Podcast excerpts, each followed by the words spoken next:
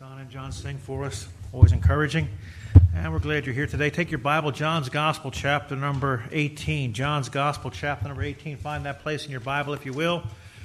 We're glad you're here today, and uh, good to see the church gathered together on the Lord's Day.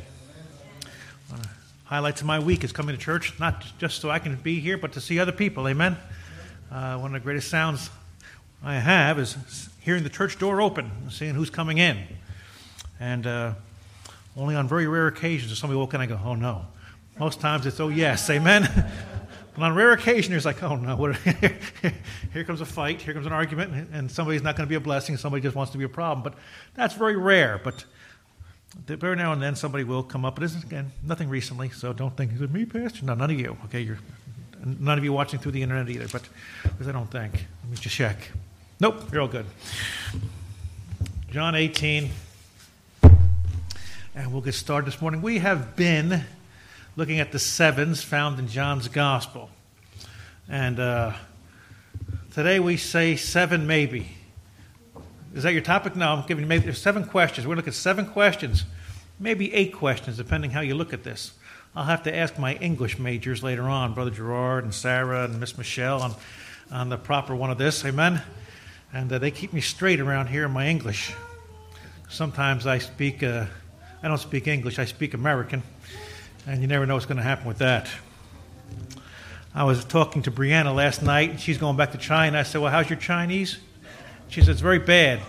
She says she speaks Chinglish. I said, Is that like Spanish people who speak Spanglish? She said, Yes, exactly. I said, Well, I don't know what Polish people who do speak Polski. Pol- I don't know what it is, but anyway, we. Uh, so we're going to look at seven questions and see these seven questions we find here that the Lord has for us. Let's read, and then we will uh, make our prayer to the Lord. In John chapter number 18, and we start reading. Um, and let's start with verse number 28. 1828. Then led they Jesus to Caiaphas unto the hall of judgment. And it was early, and they themselves went not into the judgment hall, lest they should be defiled, but they might eat the Passover. Pilate then went out to them and said, What accusation bring against this man? They answered and said unto him, If he were a malefactor, we would have delivered him unto thee. If we would not, I should say. By the way, that's a non answer. Then said Pilate unto them, Take ye him and judge him according to your laws. The Jews therefore said unto him, is it not lawful for us to put any man to death, that the saying of Jesus might be fulfilled, which he spake, signifying what death he should die? Then Pilate entered in the judgment hall again and called Jesus and said him, Art thou the king of the Jews? Jesus answered him, Sayest thou these things of thyself, or did others tell it thee of me? Pilate answered, Am I a Jew? Thine own nation and the chief priests have delivered thee unto me. What hast thou done?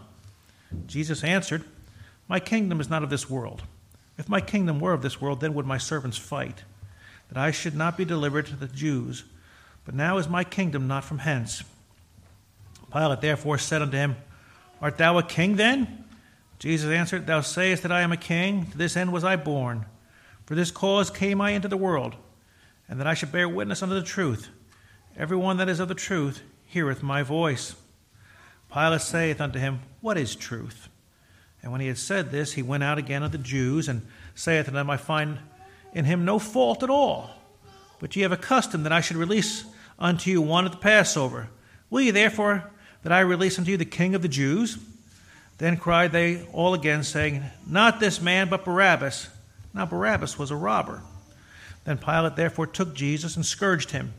And the soldiers plaited a crown of thorns and put it on his head, and they put on him a purple robe and said, Hail, King of the Jews! And they smote him with their hands.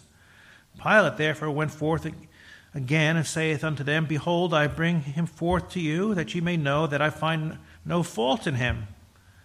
Then came Jesus forth wearing the crown of thorns and the purple robe, and Pilate saith unto them, Behold the man. When the chief priests therefore and officers saw him, they cried, saying, Crucify him, crucify him. Pilate saith unto them, Take ye him and crucify him, for I find no fault in him.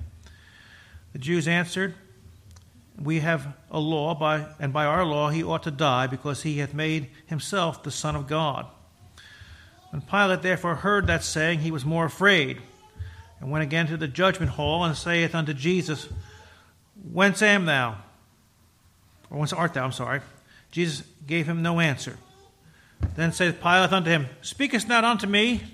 Knowest thou not that I have the power to, to crucify thee and the power to release thee? Jesus answered, Thou couldst have no power at all against me, except it were given thee from above. Therefore he delivereth me unto thee, hath the greater sin.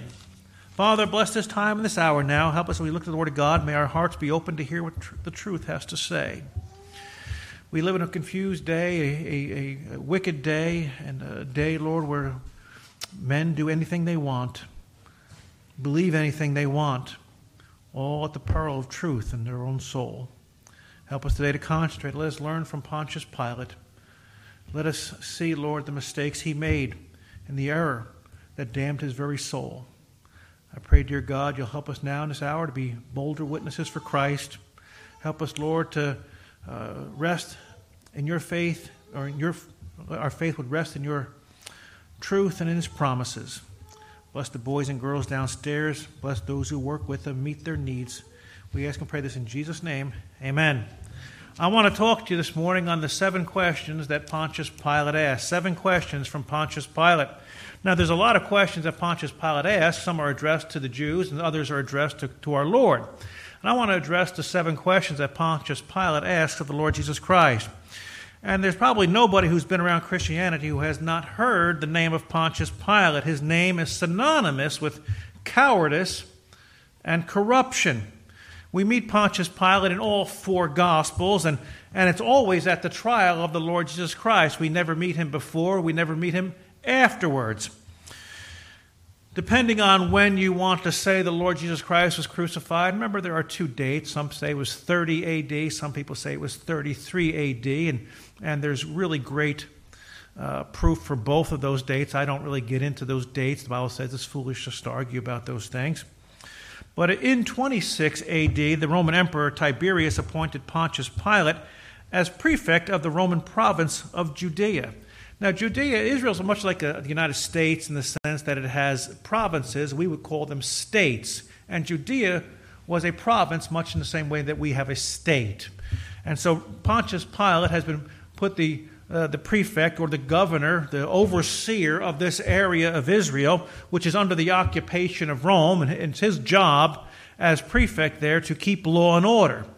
The Jews have been known for their uprisings, especially in Jerusalem. There's a group known as the Zealots who are constantly trying to seek their freedom from Rome and, and, and, these, and trying to break away. And, and so there's always these uprisings. So Pontius Pilate is always having to quell these rebellions that are going on. And, and while the typical term for a Roman prefect was one to three years, Pilate was to hold his post as the fifth Roman uh, procurator for at least 10 years. Now, as a Roman prefect, Pontius Pilate was granted power as basically a supreme judge. He would be the head Supreme Court justice of the day which means he had the sole authority to order a criminal's execution or not. Everything came back down to Pilate. He was the, the one, and I'm sure that in his life, Pontius Pilate had no trouble ordering the execution of men or women as it came down the pike. But this one, he's struggling with this one, and, and he does well to struggle with this one because for the first time, really, he probably has an innocent man before him, and he's condemning an innocent man. His duties as prefect include, again, a lot of mundane tasks. He's, he's in charge of tax collecting and managing construction projects. So there's a lot of tedious jobs he would be in charge of. But again, his most crucial responsibility was that for maintaining law and order. I'm personally in favor of law and order. Amen. I think we can go for the, a little bit of that here in the United States of America right now. But his job was for law and order and whatever he said was, was law and was to go. And what he uh, couldn't negotiate and what he couldn't get through, he would accomplish through brute force. when we look at the person of Pontius Pilate, when we see him here and we study him in history, he's a really a very weak and vacillating has a very weak and vacillating personality. He's not a strong man, but he hides behind that chair. And, and, and, and we see this when he faces the mob. He cannot stand up to the mob that's before him. He's willing to facilitate them. What's it take to make the mob happy? We see that with our own politicians. We're always willing to make the mob happy instead of standing up to the mob and saying, No, I'm sorry, we don't do that, and, and dealing with an angry, unlawful mob. So Pilate, again, is very weak. He capitulates, and uh, his wife, we know from Scripture, sends a message to him saying, You know, have nothing to do with this man. I've had a lot of bad dreams about him, and you can say whatever you want about her dreams and where they came from. I'm not going to go into that, but even she knew, you know, just sweetheart, just have nothing to do with this man. Get rid of him and, and, and just move him on, but don't have nothing to do with this case. But he's not going to do that. He, he's going to, he's, he's sitting here with the Lord Jesus Christ, basically, proverbially speaking, in his lap. And now, what's he going to do with it? Remember when you were kids? We played a game hot potato when we were kids. We didn't, sometimes we had a potato, sometimes it was a ball.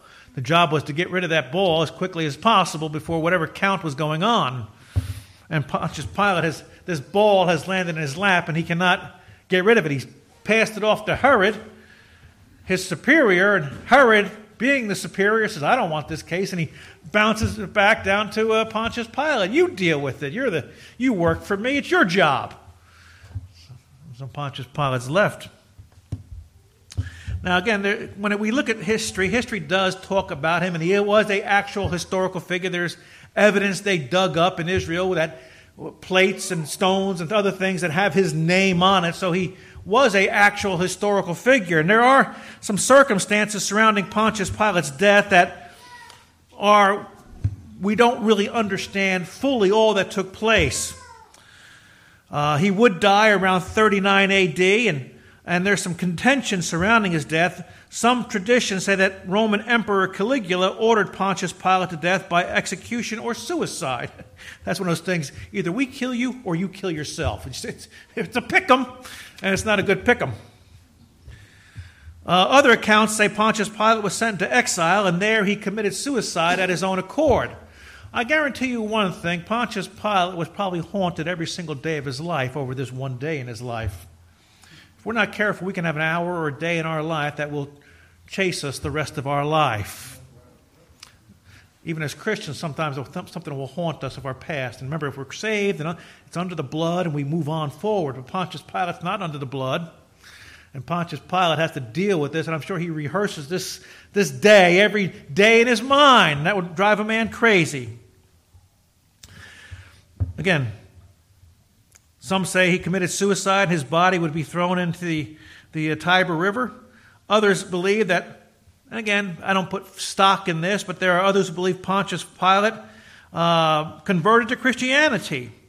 And, uh, and this is according to the, and he's a saint, by the way, in the Ethiopian Orthodox Church. So you have Saint Pontius Pilate. You believe that preacher? Not for one minute. But regardless.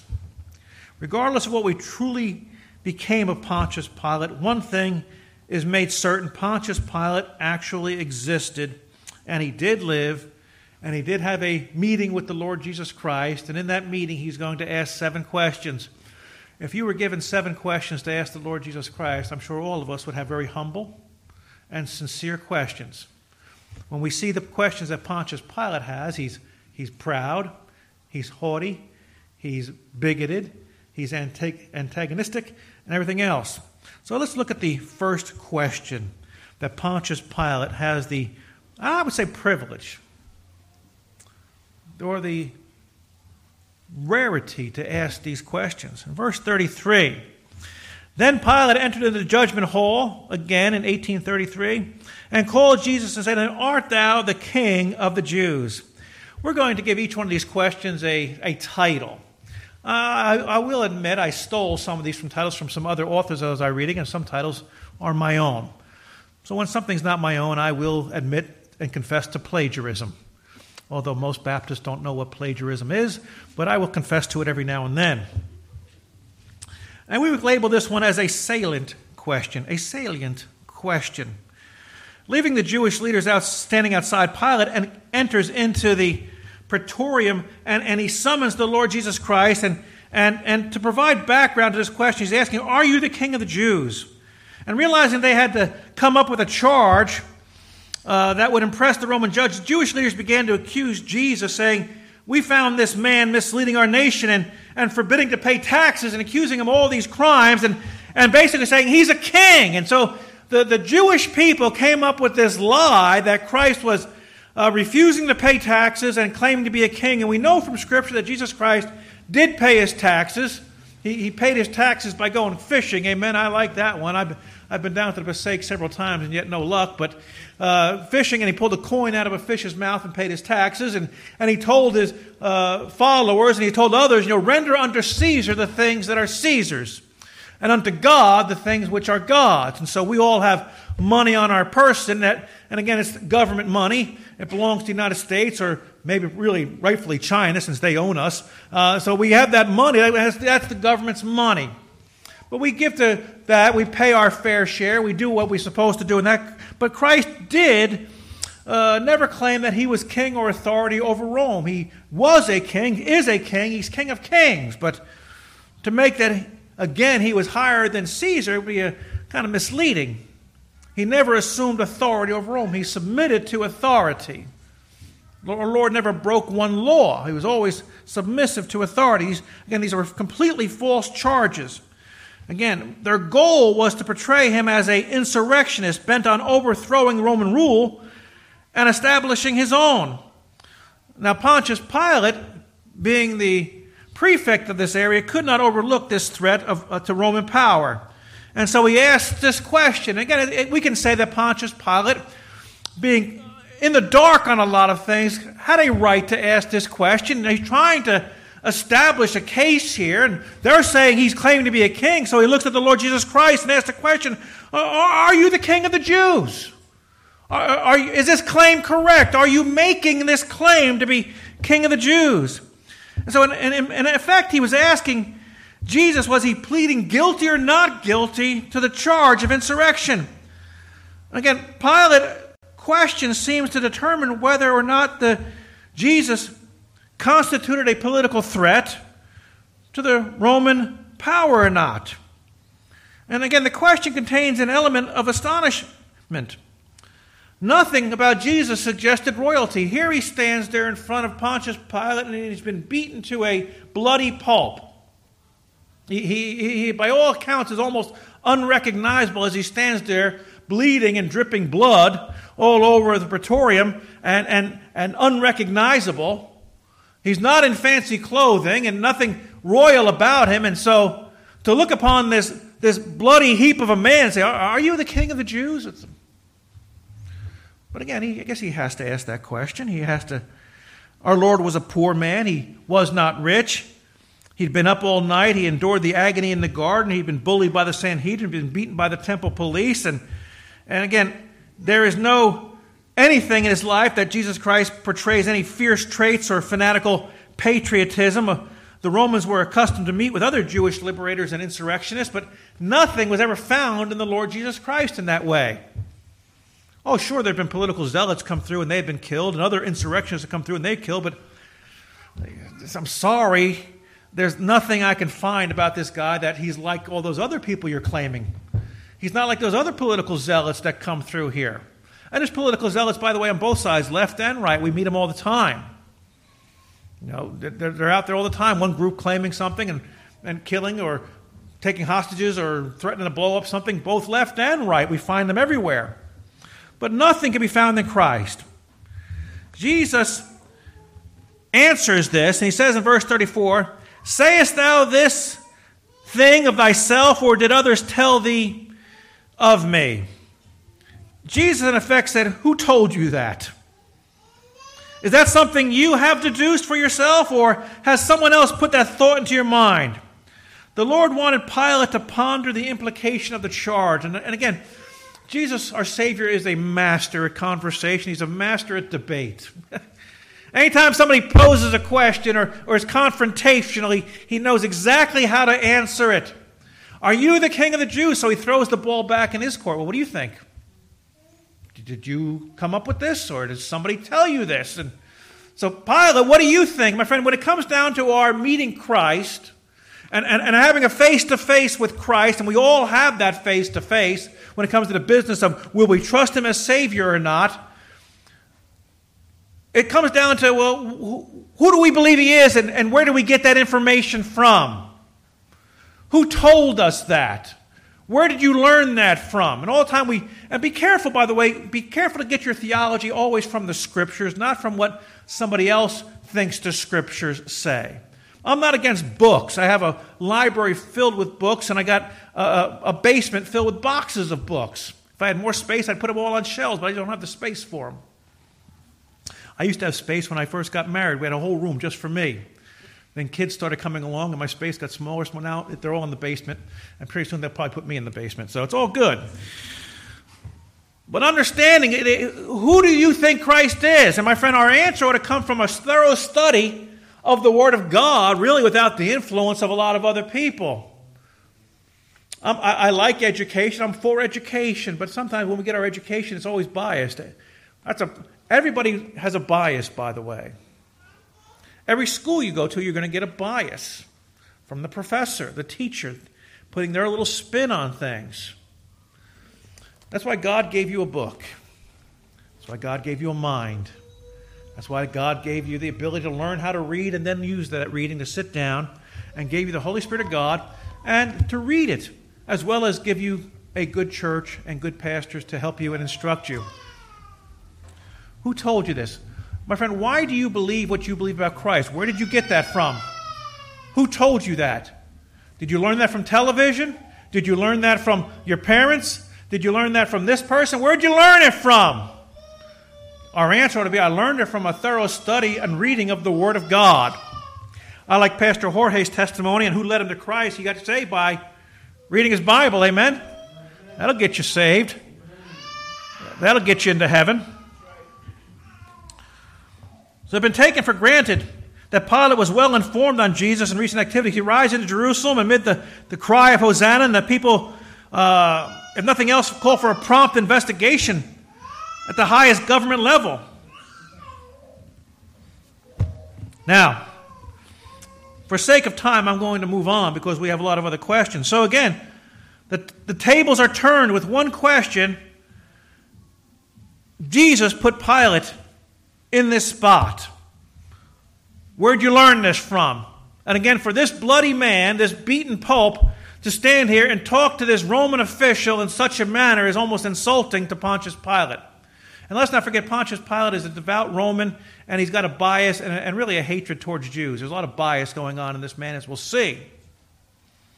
Based on the next question, verse 35, Pilate answered, Am I a Jew?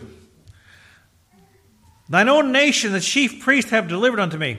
Again, Pilate's question here, and again, this is a scornful question. If you want to label this question, is a scornful question. Pilate's question reflected the Roman bias against the Jews. My friend, if you're not careful, if you're not real careful,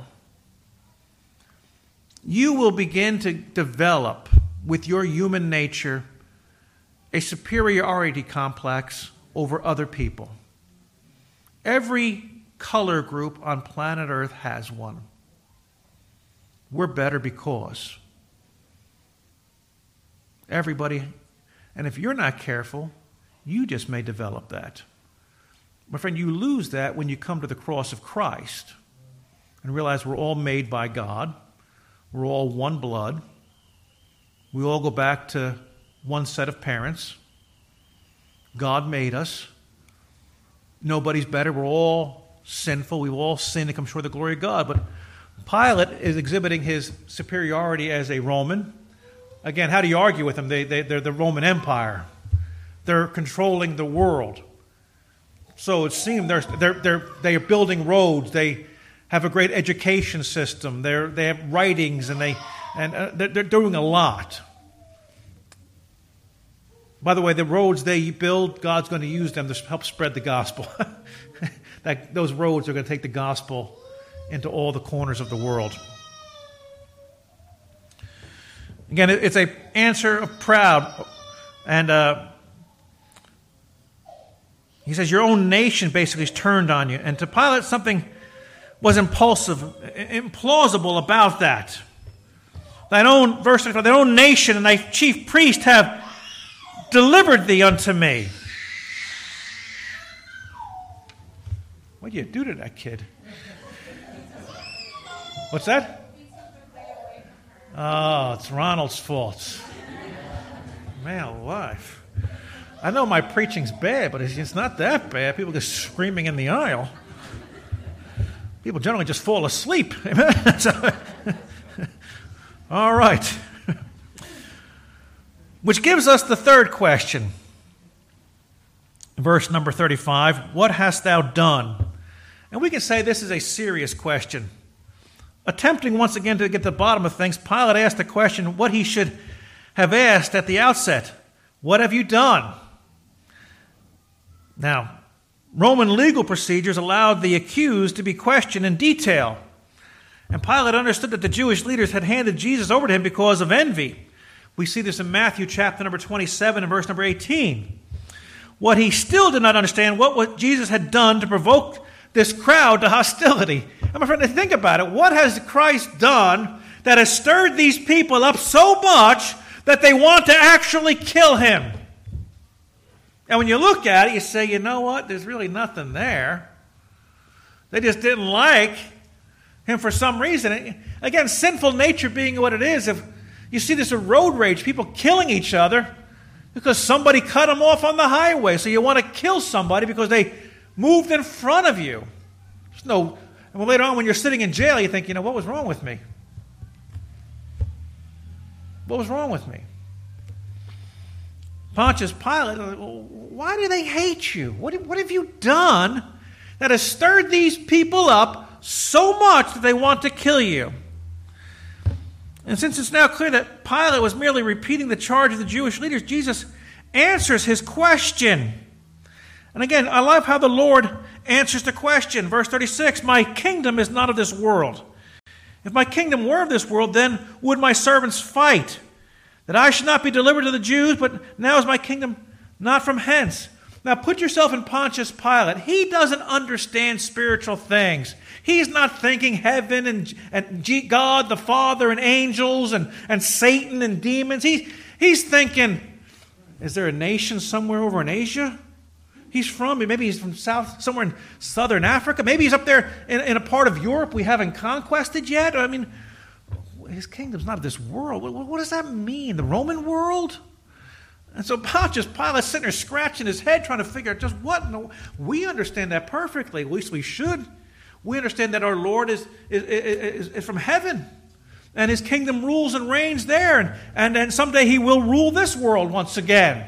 This world will belong to him. We sang this song, Jesus is coming again, my friend. And if you're paying attention, and you should, it's getting real close. By the way, they want to get rid of your money, by the way, you're not paying attention. They're seriously talking about getting that everything's going to go digital. It's not far away. I told you I handed a girl 20 bucks at Starbucks some time ago. You thought I handed her anthrax. She's like, real life, I could give her more money. I mean, just watch her collapse back there. My first question is, what are you doing in Starbucks? But that's another thing. I don't mind the place. I really don't, but I, I still can't read the menu. But I, I go in every now and then get some, some kind of frappamopa, something. But I handed that, but everything is, is, is, cashless. You know? And by the way, think about it. Think about that. What's coming? Think about no money. Just think about that. The government knows every transaction. So why you bring that up, preacher? Because my Bible tells me someday there'll be a world where there'll be a cashless society. Except you have a mark in your hand or in your forehead. So instead of using your Apple Pay or your Venmo or your PayPal.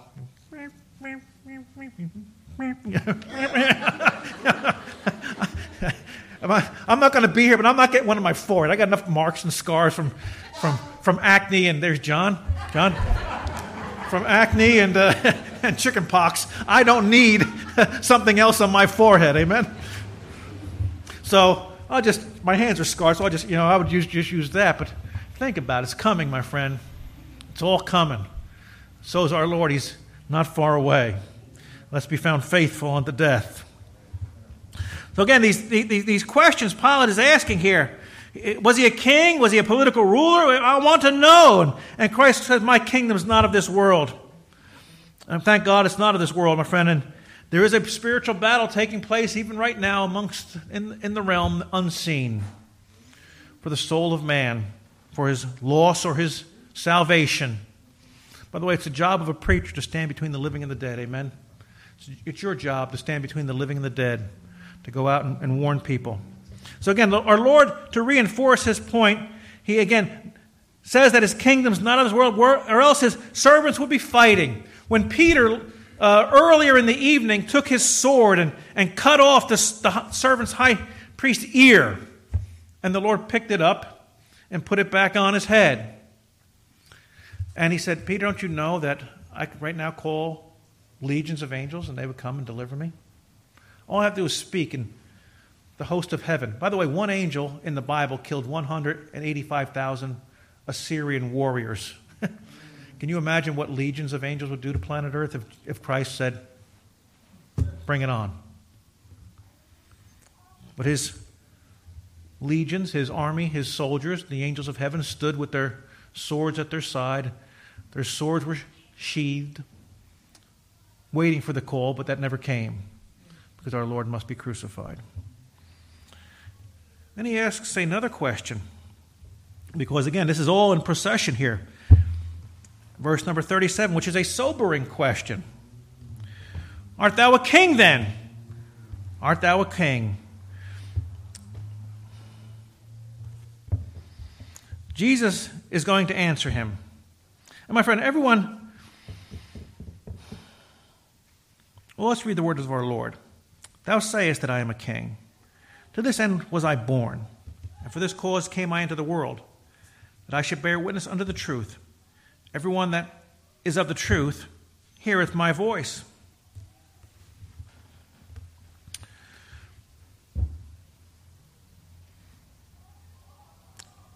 Our Lord is speaking to Pontius Pilate in sometimes riddles and sometimes very plain. And what he's saying here is, Thou sayest, I am a king. In other words, you know, I, I am a king. I'm not of this world. My kingdom's not of this world. And, and again, Pilate was the one who was toying with his words, and Jesus puts the matter on another footing, on, on another realm. He, he says, in effect, I was born to be a king. For this cause was I born I was born for the purpose of being a king. He said, Preacher, I thought he was born to, to die. Yes, his purpose was to born to die, but he's also going to become king. Remember, the Old Testament promises that the son of David will be king. He will rule the, the empire of David, he will rule the world. And so, Christ answering Pontius Pilate's question, Art, art thou a king then? I was born for the purpose of becoming a king. And that must have shook Pontius Pilate, no doubt. But my kingdom is not of this world. In fact, he says, My, my kingdom is for those who will receive the truth. And my friend, truth is very important. Truth is not a relevant thing. We hear that thing, well, that's, that's your truth. That's, what, that's your truth. No, there's no such thing as your truth, my truth, and there's your opinion, my opinion, but the truth is truth. And truth was unpopular in the day of the Lord Jesus Christ, is going to get him crucified, and truth is unpopular today. truth can get you fired, truth can get you banned, truth can get you canceled. We can't speak truth anymore. That's offensive. Well, sometimes truth is offensive because it's the truth. You know, we, sometimes we have to be offensive to people. You ever have a friend who talks to you and you go, whew, dude, you got to do something. I don't know what you ate, but you got to do something. You got to brush your teeth or you got to take a mint or something. Amen? We don't like saying it, but a friend will help a friend out. Dude, here's a toothbrush, use it. We're offensive, it bothers them, but we're trying to help them out. Here's a mint. Sometimes people offer me a mint. You want a mint?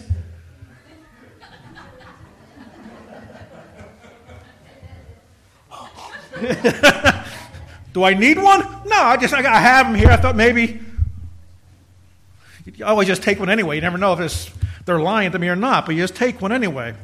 I had garlic one night for dinner. We, my wife and I went to dinner. We had garlic. I love shrimp and garlic. And uh, I, was, I ate that as an appetizer. And then you take the bread and you dip it in the what's left over and you eat that and you, then you lick the bowl. It's wonderful. so the next day I had to go to work and I'm talking to the customer after a whole night of shrimp and garlic and he's like, I know his eyebrows started to fall off his forehead. I'm like, I'm sorry. I had a lot of garlic last night. I'm sorry. so, and garlic, my friend Mint's ain't going to help that thing. Mint's like runs screaming into the night. They ain't going to help you. You just got to let that thing wear off. But we've all been there. We've all been givers and takers in that department. But you tell somebody, listen, your breath really stinks. That's truth. It's a, but it's, a, it's, a, it's offensive. I was with somebody the other night. They were eating a salad, and they had like, when they're done, they're smiling, and it's like, and you're like,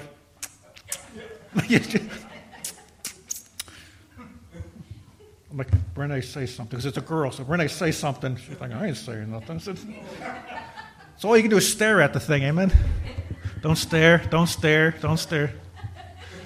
So finally I told the father, please, you're, you're, you're, and she, but we've all been there with something stuck in our teeth. It's the truth. It's offensive.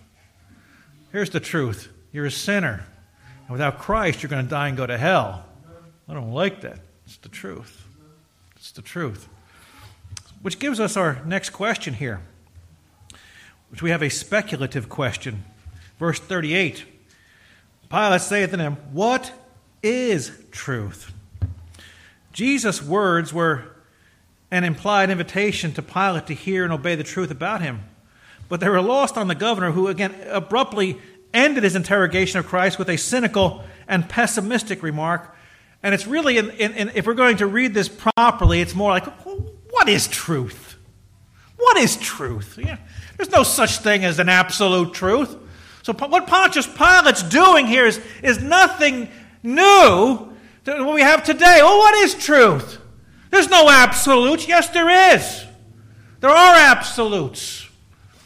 And the Word of God gives us absolutes. And without the Word of God, my friend, there are no absolutes. That's why we have the insanity that's going on outside in the world today because we don't have God's absolute truths anymore. If you want to be something, you can be whatever you want to be. And this is truth. Uh, this is true. A man's uh, a 50 something year old man now claims to be a six year old girl. And everybody's like, well, that's, that's him. That's his truth. No, that's insanity. He's insane and shouldn't be around other little kids because there's nothing, that's not normal. But we can't say that no more. So a 50 year old man wants to be a six year old girl and dress up in, in a dress and play in, uh, with little dolls. With, yay. No. No. That's wrong. It's not right. It's, he's mental or demon possessed. Something's wrong with him. He's not to be accepted as normal behavior, but that's truth. It says that. But without God, without absolutes, it's, well, whatever. Whatever. No, not whatever. And so uh, uh the tragedy of fallen man and, and, and the rejection of God, and without God, my friend, there can be no absolutes. Without absolutes, there can be no objective, universal, normative truths. With God, we have this is truth. This is, this is the foundation on which everything builds and stands. We take God and we've eliminated God from our society. We don't want no God, and so therefore everything's open for whatever it is we want. One guy, well, you know the Bible, you can't legislate morality. Well, we, we, we legislate murder. Uh, who tells us we can't murder? Who, who, who says that? Well, we say, well, who are you to tell me I can't murder? Really, who are you to tell me I can't murder somebody? Who are you to tell me I can't commit adultery? Who are you to tell me I can't steal something? Oh, well, on the surface, when we break it all down, we at the end of the day, we say, well, uh, he's right. Then we come to God, and God says, You can't do this. And then we go, Oh, the authority says so. You know, God, You think about the Ten Commandments. Think about those Ten Commandments. Why did God give those Ten Commandments? You know why God gave those particular Ten Commandments? Because I think those are the most prevalent that we must be guilty of. Think about that last one. Thou shalt not covet thy neighbor's wife. Think about that for a minute. Out of the top 10 things God lists, God puts that on there. And God, who knows man's heart, what must be going on in a lot of men's hearts? You know, Joe's wife, look at her. She's got a meal ready for him. My wife ain't got nothing ready, man. She got his wife. My wife don't do nothing. My wife's always did. My wife's always did, but his wife, what? what must be a bad thing. Well, where do we get that idea we can't covet a neighbor's wife from? Well, if there's no truth, there's no way we we can. But since we have God, and God gives us that truth, then I better watch myself. And I better not be bearing false witness, and I better not be stealing, and I better not be killing, and I better not be, uh, I better honor my father and mother. Where do we get that from? God. Truth. And Pontius Pilate, who thinks he's the arbiter of truth, what is truth? It's a flippant question in the sense that Pilate does not wait for an answer. And he says, and look, he does not wait for Christ to respond in verse 38. And when he had said this, he went out again unto the Jews and said to them, I find no fault in him. We move to chapter number 19. I have to move very quickly. In verse number 9, there is question number 6. And went again to the judgment hall and said unto them, Whence art thou? And this is a shaken question. Because now Pontius Pilate's getting nervous. He's getting upset. He realizes there's, he's innocent, there's not guilty of anything. He, he, uh, there's something about this man. My wife has warned me. There's, there's a lot going on here, and, and, I don't trust that crowd out there. And I can, and, and this man, he keeps saying things. Every time he says something, he, he, puts me on the spot that I have no answer for, and, and he's getting me to think, and this is messing me up. for the first time, I'm really getting messed up here. Don't know how to act with this. And so a dreadful uh, predicament is taking root in Pilate's heart. He would perhaps recall all accounts he's heard from all his spies, and he's heard about the miracles, he heard all these things, and, and there's too many things about Christ that he's heard to just ignore all of them. And so finally he asks, Well, where do you come from? Where do you, who, who are you? Where do you come from? Because now he's got this man, he's heard so many things, and that he's, and now he's speaking to him face to face for the first time, and, and the answers he's getting he doesn't like. So he demanded from Christ.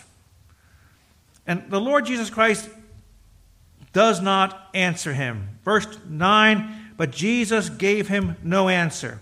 What answer could Jesus give him? And by the way, imagine Jesus saying this I originally came from heaven. I'm God. I created all things. And then one day, I left heaven, came down, was placed in a virgin's womb, and, and, and, and then was born through a virgin, and then lived a sinless life. And then uh, at 30, I, became, I, I submitted myself to the Holy Spirit of God, was baptized, tempted of Satan in the wilderness, and, and then have been preaching and teaching and doing miracles for the last three years. Oh, okay. Yeah, okay. Yeah, I, I get it. yeah, that's not going to fly. You say that's truth, though. It's truth, but it's not going to fly at this moment, at this time, with this man and his heart. To have revealed to Pilate at this stage absolute truth about his being God manifest in the flesh really would have only added to Pilate's guilt and condemnation.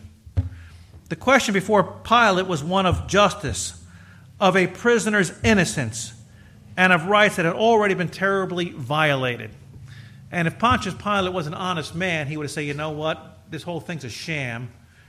You needed to get rid of this man, get him out of here, and you guys need to be interrogated for the crimes you've committed against him. You guys should be on trial for all that you did to him last night. But does Pilate do that? My friend, there's times when we can speak truth to somebody, and there's times where we're just going to waste our breath. The Lord says, Cast not your pearls before swine. I don't always know when the appropriate time for that thing is. When do I stop wasting my time? When do I say something? When do I realize I'm just wasting my breath? The Lord knows these things, though. Where'd you come from?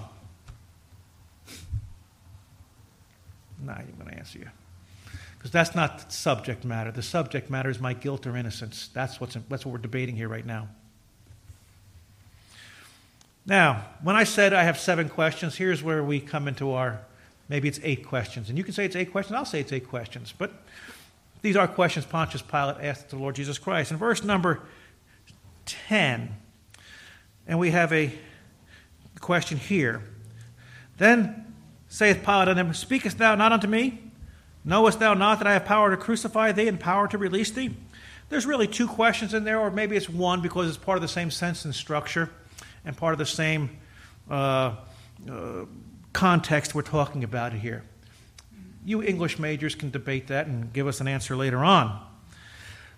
But no matter how many questions we have there, although there are two question marks in there, he was, Pontius Pilate, was responsible moral agent who was accountable for his actions. Pilate did not have the ultimate control over the events related to the Son of God. Nothing that happened, even at the death of Christ, is outside God's sovereignty and God's will. Now, God did not make Pontius Pilate do this, but Pontius Pilate finds himself here. And we see here in verse number 11 as we finish up, Jesus finally answers, Thou could have no power at all against me except that were given thee from above. Therefore, he that delivereth me unto thee hath the greater sin. Now, he's talking there when he said, He that delivered thee hath the greater sin. He's really talking about Caiaphas, who is the, the main sinner in all of this. Caiaphas is the one who got this whole thing rolling with the execution of Christ. But I mean, all this, by the way, is happening on God's timeline. These are the events God has mapped out. These things are to happen, and these people are players in this. Which I want to give you a thought, because a lot here to, to think about. That, my friend, in life, when we walk in the will of God, the will of God is not always sunshine and roses, happy days, and flowers. The will of God for the Lord Jesus Christ, he says, is a cup. It's a bitter cup. And sometimes God's will for our life is sometimes a bitter cup. And Jesus Christ is right in smack dab in the will of the Father. And sometimes we find ourselves right smack dab in the will of the Father, and it's not we, wish we weren't there. But the promise we have is Jesus says, Now I want you to walk with me. I want you to know we're going to walk through a very dark, scary, and lonely place. But I promise I'll never leave thee nor forsake thee. I am with you always, even unto the end of the world. Don't, you may not even see me or feel me, but I promise you, I'll be with you. Even though you walk through the valley of the shadow of death, I will be with you because you're walking in my will. So, what's the conclusion? Well, very quickly, the conclusion here in all these seven questions, possibly eight questions. How close to the truth do you have to get and still die and go to hell? Here's Pontius Pilate conversing with Jesus Christ hours before his crucifixion. And from really all we know, unless you believe the Ethiopian Orthodox Church, Pontius Pilate will die and go to hell.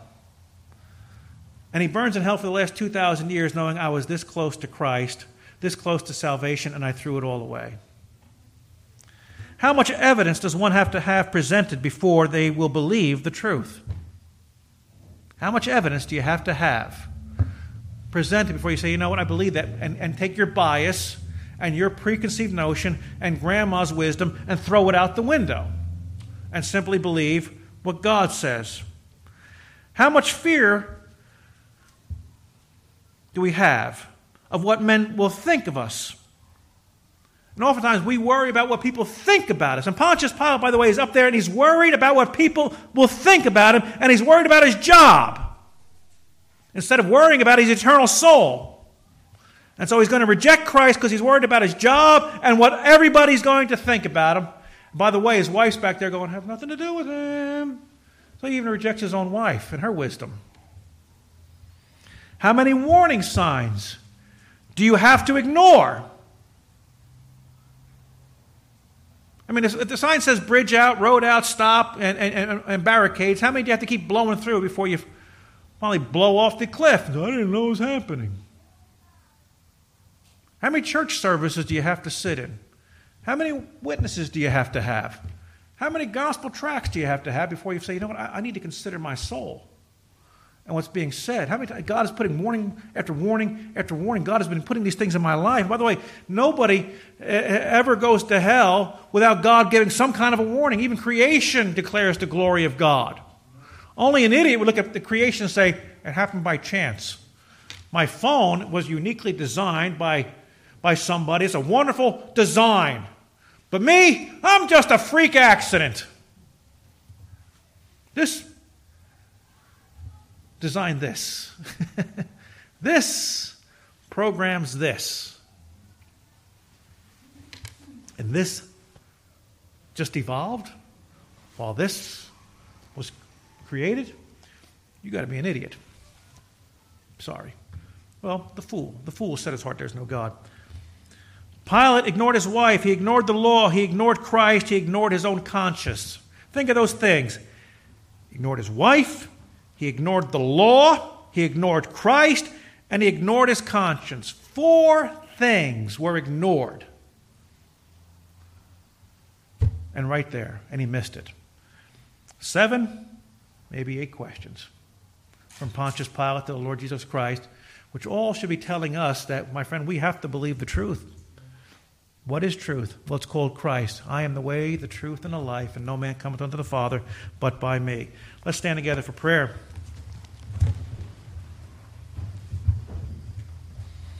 Father in heaven, we do thank you for this day. Thank you for the Word of God and the Bible and all it teaches us. Bless this hour now. Bless these people. Meet the needs of their heart. And I pray, Lord, again, help every Christian, Lord, to be willing to submit to your authority. For you are King. You have a kingdom that someday will rule this world. Lord, you are sovereign God who rules and fares in the hearts of men, and you have brought light. And today, light has shone from Scripture. If anybody has not believed it, let this be the day where they